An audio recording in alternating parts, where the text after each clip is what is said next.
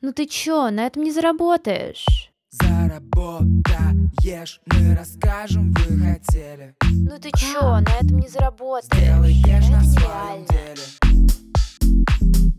Ты цени свою работу, отдыхая по субботам Как? Многим из вас кажется, что миллионеры — это люди из параллельной вселенной. Вы подписываетесь на них в Инстаграме, но слабо верите, что можете стать одним из них. Вы слушаете подкаст «На этом не заработаешь», и с вами я, Марина Яровая. В этом сезоне мы с вами разбираемся, как прийти к своему первому миллиону, если вы творческий человек, и ну совсем не любите и не умеете продавать. В конце выпуска я расскажу вам, как получить от меня подарок мини-курс для экспертов, как зарабатывать от 100 тысяч рублей в месяц стабильно, ценностью 3000 рублей абсолютно бесплатно.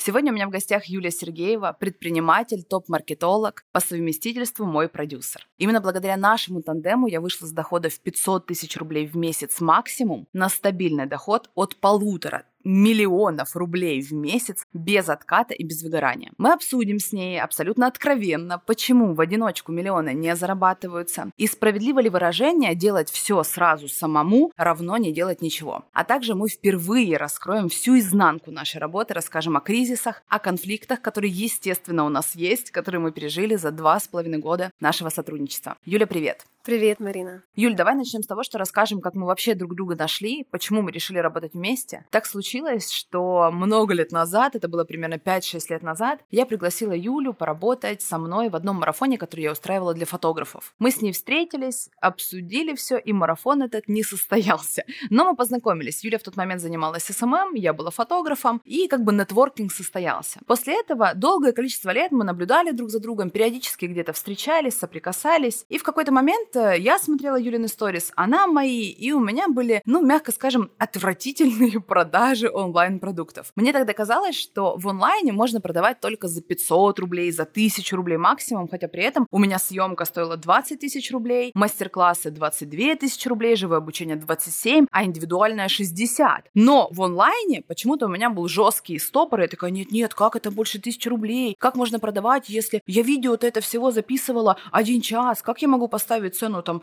5 тысяч рублей? Это невозможно. И вот в какой-то период жизни Юля мне сразу же написала, она увидела эти сторис и написала, Марин, у тебя ужасные продажи, ты могла бы зарабатывать значительно больше.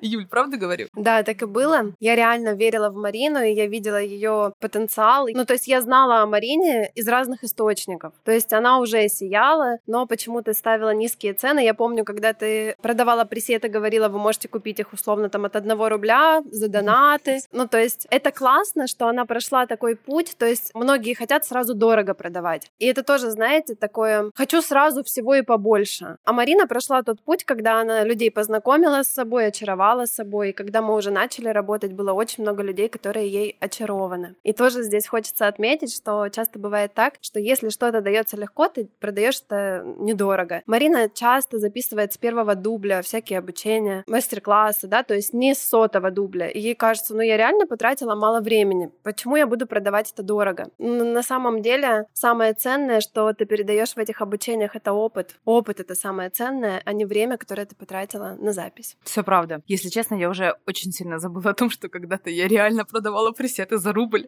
У меня была акция «Заплати сколько хочешь от одного рубля». Боже, это был Да. крах. И вот, собственно, Юля мне написала о том, что, Марин, тебе нужно продавать, ты сможешь, мы вместе сможем. Я говорю, ой, Юль, а у тебя же есть опыт в продюсировании. На тот момент у нее был один запуск. Она начинала в этом, вот именно в продюсировании других экспертов. У меня еще, естественно, опыта работы с продюсером не было вообще. И мы встретились. И на встрече она задала мне вопрос, Марин, как ты думаешь, а вот большой курс за сколько максимум можно продавать? Я такая, ну, тысяч пять.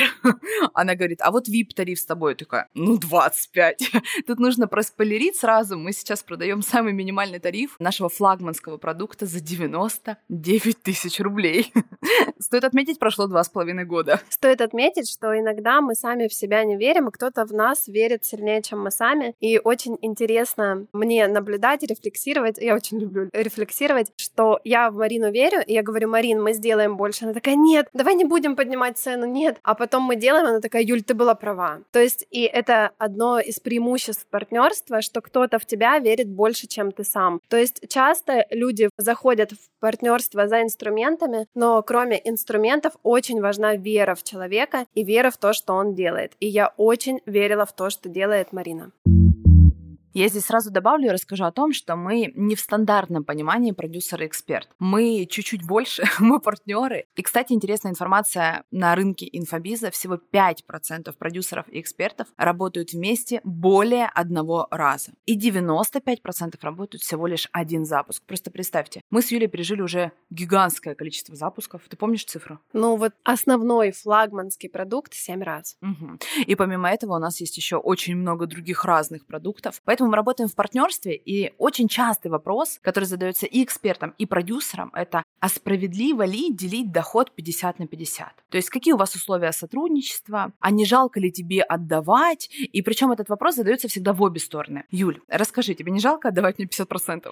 Ну, во-первых, когда говорят, а тебе не жалко отдавать, я не считаю, что кто-то кому-то отдает, я считаю, что мы делим. Ну, то есть мы реально вместе заработали, мы вместе взяли все риски. И чем отличается продюсирование от просто там найма, да, где Марина отдает мне как своему сотруднику. Тем, что мы риски делим пополам. И когда у нас были убытки, мы тоже их делили пополам. А они были, например, когда мы организовали выпускной в Армении, но по определенным обстоятельствам он не состоялся. То есть мы берем все риски и мы получаем все профиты вместе. Выпускной в Армении не состоялся у нас в марте 2022 года по причине СВО, и так случилось, что Армения нам отказала отказалась возвращать деньги, просто потому что у них нет никакого форс-мажора, но мы обещали, что отдадим эти деньги ученикам. Мы не могли им сказать о том, что, ой, извините, но ваши деньги сгорели, потому что услуга не предоставлена. И мы отдавали из своего кармана эти деньги. Это как раз то, о чем говорит Юля, мы делим риски пополам, не только доходы. Да, ну и если по-честному, то за продюсирование с моей стороны отвечаю не только я, но и мой муж. Он берет на себя часть ответственности и часть задач. И за счет этого получается еще сильнее союз союз. Получается, когда мы говорим продюсер-эксперт, вроде бы здесь типа только я, но по факту есть еще и мой муж, и это классно, потому что у каждого свои сильные стороны. И по факту в нашем проекте три сильных человека, три сильных партнера, и у каждого свои сильные стороны. Например, он обожает общаться, он обожает собеседовать людей, он говорит, это так классно. Я никогда не забуду ситуацию, когда мы нашу сотрудницу посадили на обзвон, у нее не было такого опыта, опыта, она боялась, и он ей вечером говорит, ну чё, Настя, ты кайфанула? Она такая, кайфануть это как? Да, это правда. И, кстати говоря, Паша еще и нормально увольняет людей. Это то, что мне вообще непостижимо. Я не хочу вообще с этим соприкасаться. Он такой, ну нормально, я все понимаю. Я же делаю счастливее человека. Это значит не его работа. Я думаю, вау.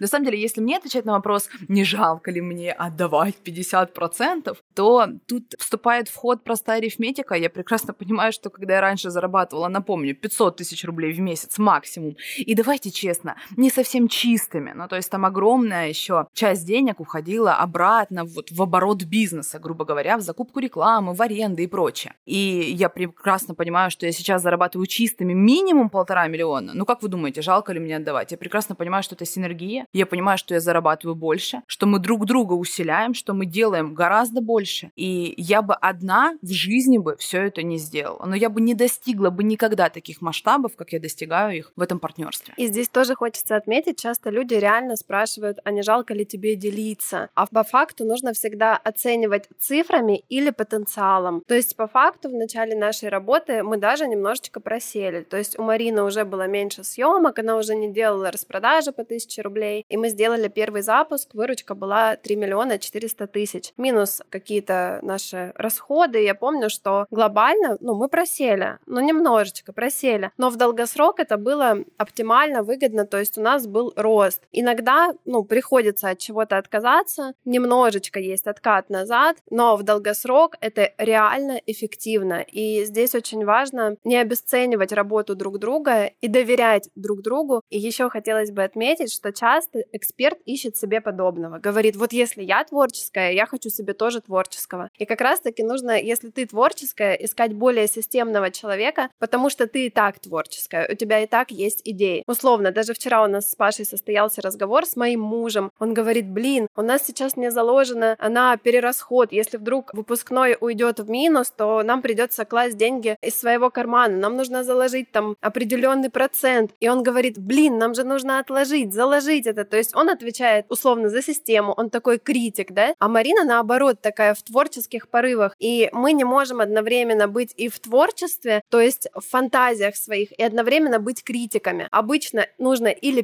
переключать эти роли, или на эти роли брать других людей, и тогда случается сильный союз.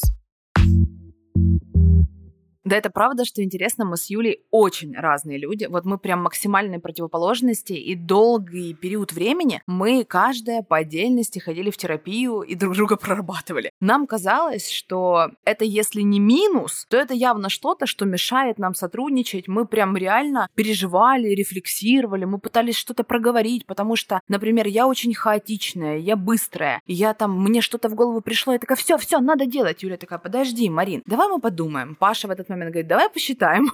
Юля говорит, давай вот смотри, мы сейчас разложим, нам нужно время, нам нужно здесь. Такая, да нет, да какое время? Я импульсивная, а Юля мягкая. Я могу случайно, например, на сотрудников чуть-чуть прикрикнуть или своим плохим настроением их заразить. А Юля при этом ходит и такая, девочки, мы все понимаем прекрасно, у Марины плохое настроение, ничего страшного. И она сглаживает углы. Буквально недавно, ну вот, чтобы не соврать, это, наверное, случилось примерно полгода назад. Просто представьте, какое количество времени мы потратили. Мы учились друг об друга. Мы поняли, что на самом деле это то, что нас очень сильно усиляет, потому что мы действительно противоположности. И, по сути, мы это поняли, кстати, в терапии, из этого вытекает такая прям отдельная тема нашего сегодняшнего эпизода — это конфликты и кризисы. И да, спойлер, мы прям были в терапии вместе с Юлей, как настоящая семейная пара. Юль, расскажи, пожалуйста, каково тебе было со мной в кризисных ситуациях? Насколько сильно ты меня ненавидела по шкале от 0 до 10? На 10.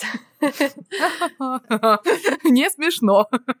Хочется отметить, что в начале нашей с Мариной работы я злилась, но не говорила. Это была самая большая ошибка. Я злилась и молчала. То есть она об этом не знала. Потом я злилась и могла это даже показать. Но Марине, если не сказать, Марина, я злюсь, мне это не подходит, она сделает вид, что ну, этого не было. Потому что тогда не нужно решать конфликт. Ведь если конфликт можно обойти, то его лучше обойти. Зачем идти в конфликт? Это стресс. И мне пришлось научиться говорить, мне это не понравилось, мне здесь было тяжело, больно, обидно, неприятно. Рассказать, почему. Меня приучили с детства говорить, Юль, ну, промолчи, ну, потерпи. И вот я была такой, знаете, терпилой, которая осознавала, что что-то не так, но боялась сказать. Была у нас ситуация на Байкале. Марина сделала мне фотографию, я ее выложила и не отметила Марину. Расскажи, Нет, что ну было вы дальше. понимаете, вы просто представьте, я фотограф, я сделала ей фотографию, она выложила и не отметила меня. Вы вообще понимаете всю мою боль? Скажите мне честно. Короче, боли было много, но она ничего не сказала. Просто в, в другие дни, когда нужно было кого-то фотографировать, это всегда была не я, и я думала, блин, что-то не так. А что, я не понимала. И спустя несколько дней мне Марина сказала, можно было и отметить вообще-то. Ну, то есть это была такая совместная работа, учиться говорить быстро. Потому что, когда мы злимся, ну, ничего хорошего не случается, да, то есть есть только стресс, есть конфликт, и даже если он не на поверхности, то обе стороны чувствуют, что что-то идет не так. Да, это полная правда, я абсолютно поддерживаю. Копить в себе агрессию, в этом нет ничего хорошего, потому что в какой-то момент, однажды, какая-то триггерная точка, и ты начинаешь орать как сумасшедший, выплескивать все с криками «Все! Тогда мы не будем больше работать!» Хотя на самом деле нужно было просто три дня назад сказать, ты знаешь, мне сейчас в этой точке было неприятно, или я чувствую то-то, то-то, то-то, и конфликт был бы решен моментально. И вот это, мне кажется, такое главное правило нашей работы, к которому мы пришли спустя два года. Мы поняли, что нужно сразу все садиться проговаривать. И я прям составляю себе заметку, пишу о своих чувствах, сажусь и говорю, Юль, Паш, слушайте. И начинается. Но так правда было не всегда здесь, стоит признаться честно. У нас однажды был серьезный конфликт, после которого мы реально пошли к психологу. Мы провели, наверное, 4 часа на сессии, где каждый выговаривал все, что его беспокоит, бесит, злит, все свои чувства. Вот начиная с просто с точки А, с месяца, когда мы только начали вместе работать, и тогда, конечно, открылось очень много всего. Но мне кажется, что это прям пошло нам на пользу. Здесь, правда, просто стоит сказать, что на самом деле партнерство это равно семейные отношения. Вот ровно как я пытаюсь общаться со своим мужем, вот точно так же я общаюсь с Юлей и Пашей, потому что у нас здесь еще и треугольник, понимаете? И нам здесь тоже в этой точке иногда бывает тяжело, потому что если вдруг Юля с Пашей на одной стороне, первые полтора года нашего сотрудничества было так, что мне казалось, что ну конечно, потому что они муж и жена, не потому что это интересы бизнеса, а вот потому что муж поддерживает жену, и я ходила, злилась на них, потом ходила к психологу говорила, ты представляешь, как это нечестно. Ну вот в общем, первое правило хороших отношений везде, что в семье, что в партнерстве, что в бизнесе, да, это быть честным, искренним с друг другом, выговаривать сразу же все свои чувства, как бы не хотелось сгладить, как бы не хотелось показаться хорошим и милым, но лучше это делать сразу же. Второе правило из этого, которое я хочу, наверное, подчеркнуть, что у меня вытекает, это благодарить друг друга, потому что кажется в какой-то период, что, ну, в смысле, она делает свою работу, я делаю свою работу, ну так и должно быть, как бы. Но на самом деле очень важно садиться и прям, ты знаешь, Юля, я тебе благодарна за то, что ты в этот запуск, тра-та-та-та-та, и пошли по пунктам, потому что периодически без благодарности ты загоняешься очень сильно, и вот оттуда и вырастает как раз-таки агрессия. Кстати, хотелось бы отметить, что большинство союзов распадаются от того, что эксперт в какой-то момент понял, что вообще-то он и сам может. И часто он потом проваливается по доходу, но в тот момент, когда он расставался со своим продюсером, он думал, да вообще-то я охеренный. И у меня было сотрудничество с экспертом, которую я постоянно хвалила, и когда мы расстались, она такая, ну типа, я не поняла, что у нас улучшилось. То есть она не заметила улучшений на уровне нашего взаимодействия, ей казалось, что это она лучше продала, она максимально продала. Ну, потому что, видимо, я достигла своего пика, а то, что условно ты потом откатилась назад, ты даже этого потом не поняла. Ну, то есть часто эксперт думает, что ну просто так сложились звезды, что сейчас у меня результаты пошли вверх. Представляете, так реально думает большинство. То есть большинство обесценивает работу команды и думает, ну, как бы, я, любите меня, хвалите меня, но как бы, а команда, ну, что команда? Ну, вообще-то я тут эксперт, на меня люди идут. Если дополнять еще список, в чем феномен нашей успешной работы и почему у нас получается, но при этом у многих других не получается, я бы здесь еще добавила доверие. И мне кажется, что это прям номер один, доверять друг другу. Очень часто я вижу истории, когда люди пытаются себе в найм, в команду взять экспертов, специалистов ниже их уровня. Здесь много страхов, безусловно, на тему того, что вдруг он будет лучше меня, я пойму, что не такой уж я классный эксперт. Но, как мне кажется, гораздо круче брать человека, который который сильнее тебя в той области, в той сфере, куда ты и нанимаешь человека. То есть какой мне смысл был бы коллаборироваться, грубо говоря, с Юлей, если бы в маркетинге, например, в продажах она была бы слабее меня. Только для того, чтобы потешить свою ЧСВ и понять, вот, ну, Мариночка, ты такая умничка. Но мне же нужно было взять Юлю и понять, что вообще-то она классная, она умная, она молодец, она сильнее реально меня, у нее опыта в этом больше для того, чтобы сделать этот X2, X3 и прирасти. И вот здесь очень важно доверять и не загоняться. То есть да, я действительно начала работать с Юлей в точке, где я в маркетинге была гораздо слабее, чем Юля. Но только благодаря этому и получился наш успех. И здесь хочется еще донести, что есть такое понятие, как ответственность, и часто люди боятся взять ответственность. Например, когда Марина спорила со мной, говорит, блин, ты уверена, что это говорить стоит на продающей презентации, на продающем вебинаре? Там смыслы, которые на ее взгляд, ну, не ложатся. Я говорила, Марин, я беру на себя ответственность, я считаю, что эти смыслы важны, и их стоит говорить. То есть я не уходила в такое, ну, хочешь, мы говорить не будем, и вообще. Ну, то есть Марина по факту задавала вопрос, и я на него отвечала, я брала ту самую ответственность. Часто люди, когда эксперт начинает спорить, они говорят, ну, иди, ладно, давай уберем. А потом, когда результата нет, кто виноват? Продюсер виноват. То есть эксперт говорит, знаешь, мой хороший, у меня такие результаты были без тебя. То есть со своей стороны я взяла на себя ответственность, а Марина поверила мне. То есть она такая, ну окей, я работаю с тобой. Как работать самой, я знаю, но мы работаем сейчас вместе, поэтому я тебе доверяю. Окей, я сделаю, как ты говоришь. Но если что, Юля, я скажу, что это ты. Это правда.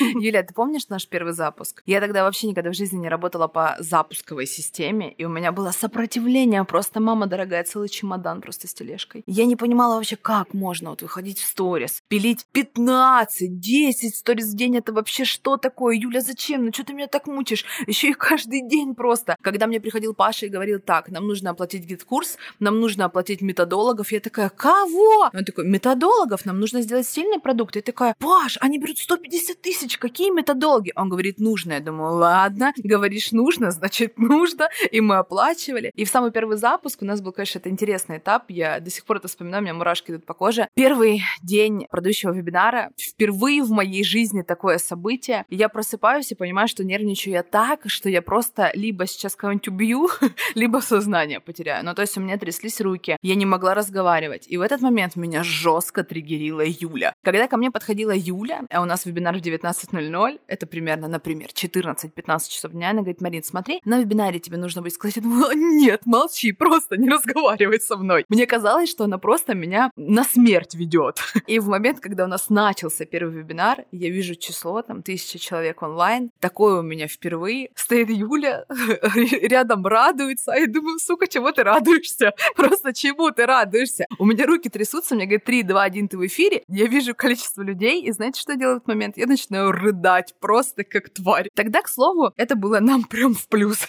это было очень мило, но это было, знаете, не рыдание из стиля «Ой, ой, спасибо, что вы здесь». Нет, это была прям истерика. Я не знала, как себя остановить. Мне Паша тогда коньяк побежал, купил. вот так это было. А я под столом ползла, чтобы тебе воды принести, помнишь? Мы ржали, у нас есть видео, как я ползу под столом, где Марина выступает. Да, мы правда, мы пережили очень много всего. Да, на самом деле, первый вебинар — это страшно всем. И здесь хочется отметить, что нужно идти в этот страх. То есть некоторые говорят, вот, типа, настолько страшно, что я не готов делать. И Марина тоже доверилась, говорит, надо так надо. И сейчас у нее уже вебинары не вызывают страх. И есть даже такой страх у меня, что когда вебинар не будет вызывать у Марины эмоций, это все. Потому что самое страшное — это равнодушие. То есть когда страшно перед первым вебинаром, это как челлендж. Это как вызов самой себе. То есть ты реально после вебинара ощущаешь себя победителем, как будто ты на Эвересте. А когда эмоций нет, то есть когда ты провела вебинар, ну то есть и это уже, ну вот просто обычка, то ты понимаешь, что жизнь теряет краски. А Марина очень любит краски, между прочим. Юль, а я правильно понимаю, что именно поэтому, когда я на прошлом продающем вебинаре к тебе пришла перед ним и сказала, Юль, а давай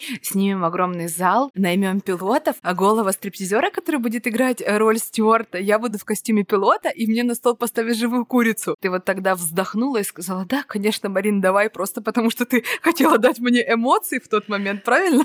Слушай, ну тогда, конечно, я это сделала интуитивно, но я очень много изучаю психологию, чтобы понимать, почему мы делаем то или иное действие. Я понимаю, что если мы будем вести вебинары все время за этим столом, то в какой-то момент у тебя пропадет энергия, а у нас снизятся продажи. И многие продюсеры говорят, а давай мы это делать не будем, и здесь мы расходы сократим, и здесь, и здесь. Но если у эксперта не горят глаза, то продаж не будет. И вроде бы на рациональном уровне все нормально. Ну, то есть на рациональном уровне, наоборот, сэкономили и на том, и на сём. Но у эксперта глаза не горят, он не хочет, и ему не интересно это все. Ну, то есть по факту все, запал прошел, запал прошел, выручки слабые. Поэтому очень важно слышать эксперта, и она как человек творческий, мы позволяем ей творить, вытворять, и это дает результат. То есть люди говорят, охренеть, только Марина на такое способна. А все потому, что она, ну, хочет, чтобы у нее горели глаза, и она не только на уровне хочет, она еще и предлагает и делает. То есть, когда она понимает, что уже за этим столом вебинар вести неинтересно, она делает себе вызов, она опять в стрессе, и перед вебинаром она не милашка, как бы. То есть за столом, если бы она бы сказала, ну что, давайте сейчас там попиздим и пойдем вести вебинар. А перед тем вебинаром она говорит, блин, слишком много людей, слишком большая ответственность. То есть она опять находится в стрессе, но после этого стресса она такая, ну вот это я самка, вот это я молодец. А все потому, что Юля мне разрешила и одобрила бюджет.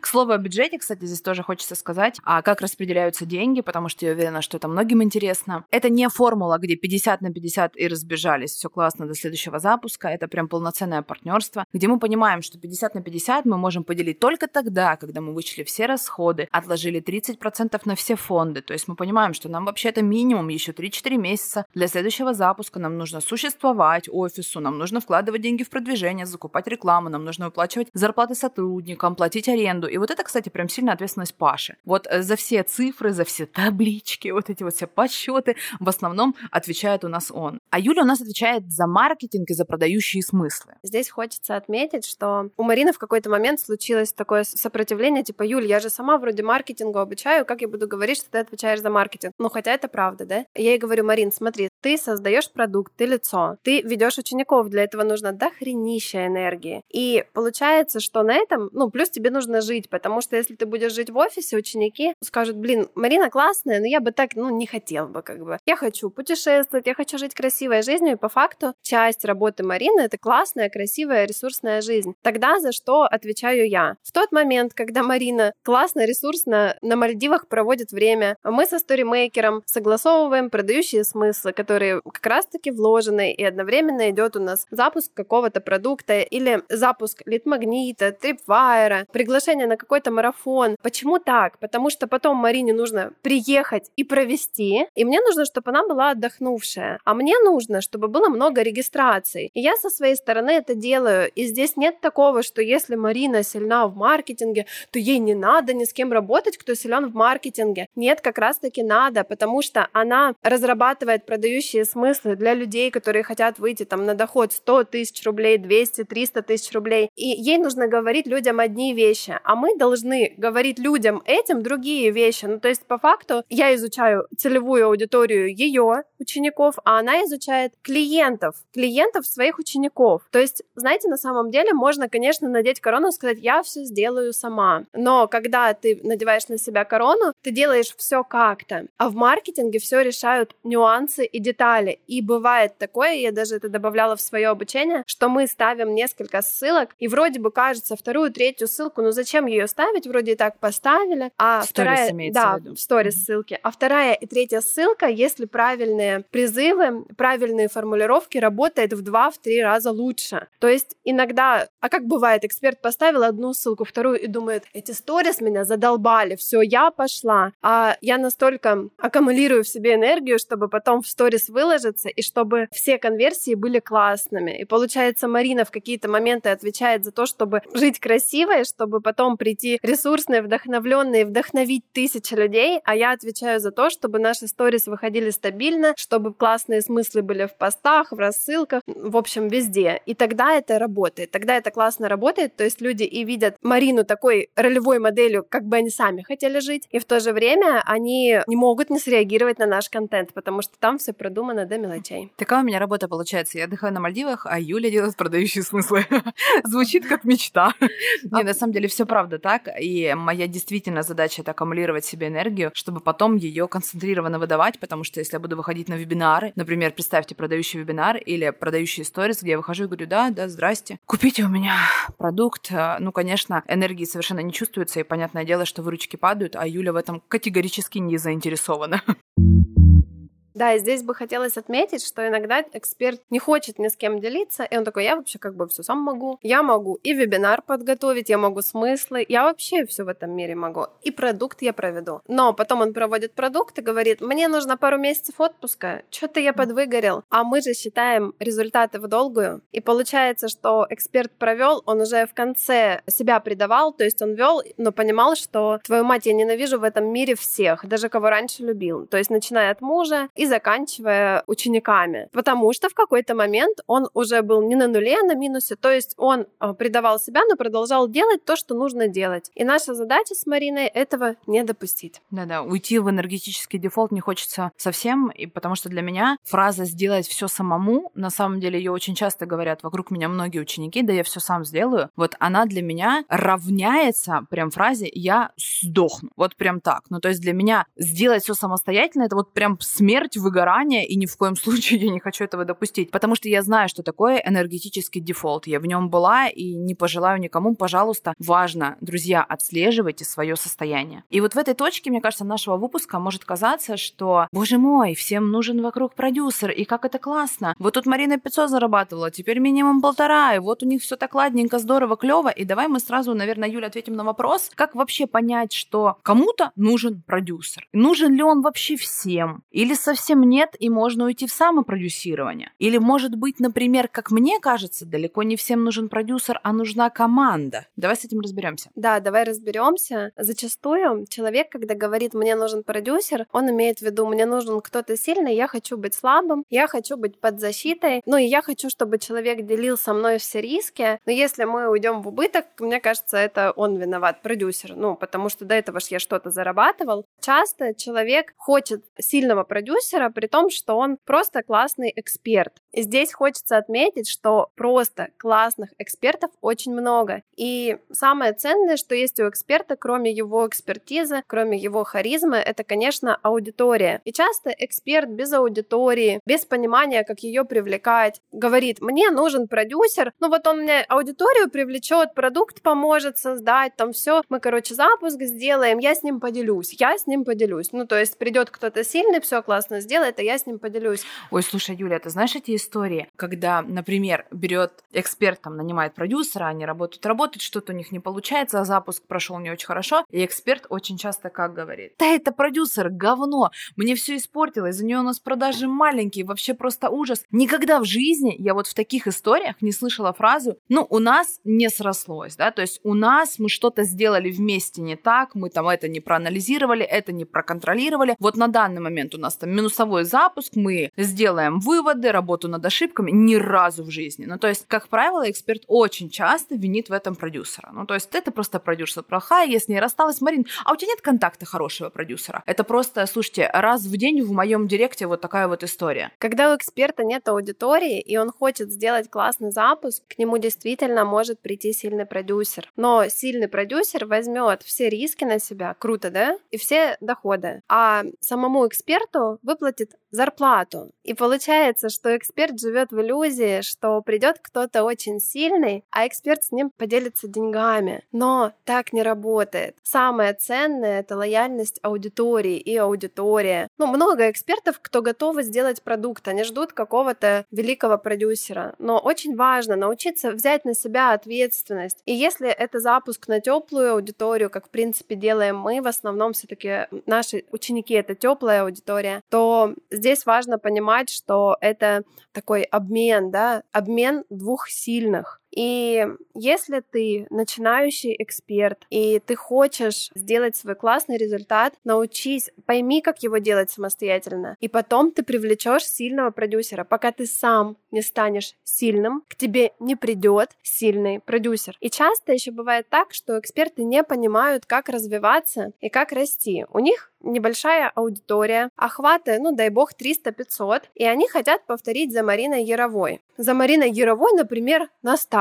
или за ее какими-то недорогими продуктами. Они ставят невысокие цены, ну там тысяч 10 и хотят заработать много денег. Но получается, что потенциальные ученики выбирают там Марину Яровую у тех начинающих преподавателей, начинающих, у тех, кто только начал запуски при цене на продукт 10 тысяч рублей. В итоге получается выручка 50 тысяч, плюс есть какие-то расходы, расходы там на какой-то сайт, расходы на какую-то минимальную команду, если она есть. И в итоге эксперт такой типа, блин, я больше зарабатываю на своем навыке. И это тоже, знаете, такая такая стратегия, когда ты не знал, как делать, и сделал так, как кто-то крупный. И это не работает. Как делать в таких случаях? Если вы сами хотите начать запускаться, то предлагаю рассмотреть вариант работы на больших чеках, даже выше, чем у Марины. За счет чего? За счет вашего личного контакта. Почему выше чеки? Потому что если человек покупает обучение у Марины, это массовый продукт и работа с куратором, а вы говорите, у меня есть классный путь, возможно, у вас уже есть даже ваши кейсы, я проведу тебя по нему. И вы ставите высокую цену, и тогда вы не предаете себя, и вы понимаете, что даже даже если у вас будет одна, две, три, пять продаж, то как бы вам будет окей. То есть за 100, за 200, за 300 тысяч вам будет интереснее работать. Потом это может стать массовым продуктом. У вас будут тогда деньги на продвижение, на развитие. Потом вы встретите продюсера, с которым вы скажете, у меня есть опыт, у меня есть программа. Да, я хочу перезаписать, давай мы там будем привлекать аудиторию, потому что я понимаю, что уже пора это все масштабировать. У меня есть кейсы, и он скажет, мне интересно с тобой работать. Но очень важно научиться научиться делать правильные первые шаги и не повторять за кем-то, у кого уже другие процессы, и он вообще находится на другом этапе. Вот, поэтому я прям топлю за самопродюсирование на определенном этапе, когда ты еще не какая-то звездочка, потому что сильные усиливают себя сильными, а слабые усиливают себя слабыми. Это не значит, что вы слабые по жизни, это значит в маркетинге. Ну, то есть, по факту, например, это может быть гениальный врач, но в маркетинге он слабый. И в маркетинге он может себя усилить или слабым, потому что сильному будет с ним неинтересно, или сильным, но сильно скажет, смотри, моя хорошая, записываешь уроки, получаешь зарплату 100 тысяч, все довольны, вот договор, согласна? Ну и все, понимаете? И важно научиться делать первые шаги. Кстати, можете это сделать, обменяясь со мной. Приходите в мой профиль Сергеева Эксперт, напишите там кодовое слово Марина, и я вам все расскажу. Вау, можно я тоже напишу кодовое слово Марина?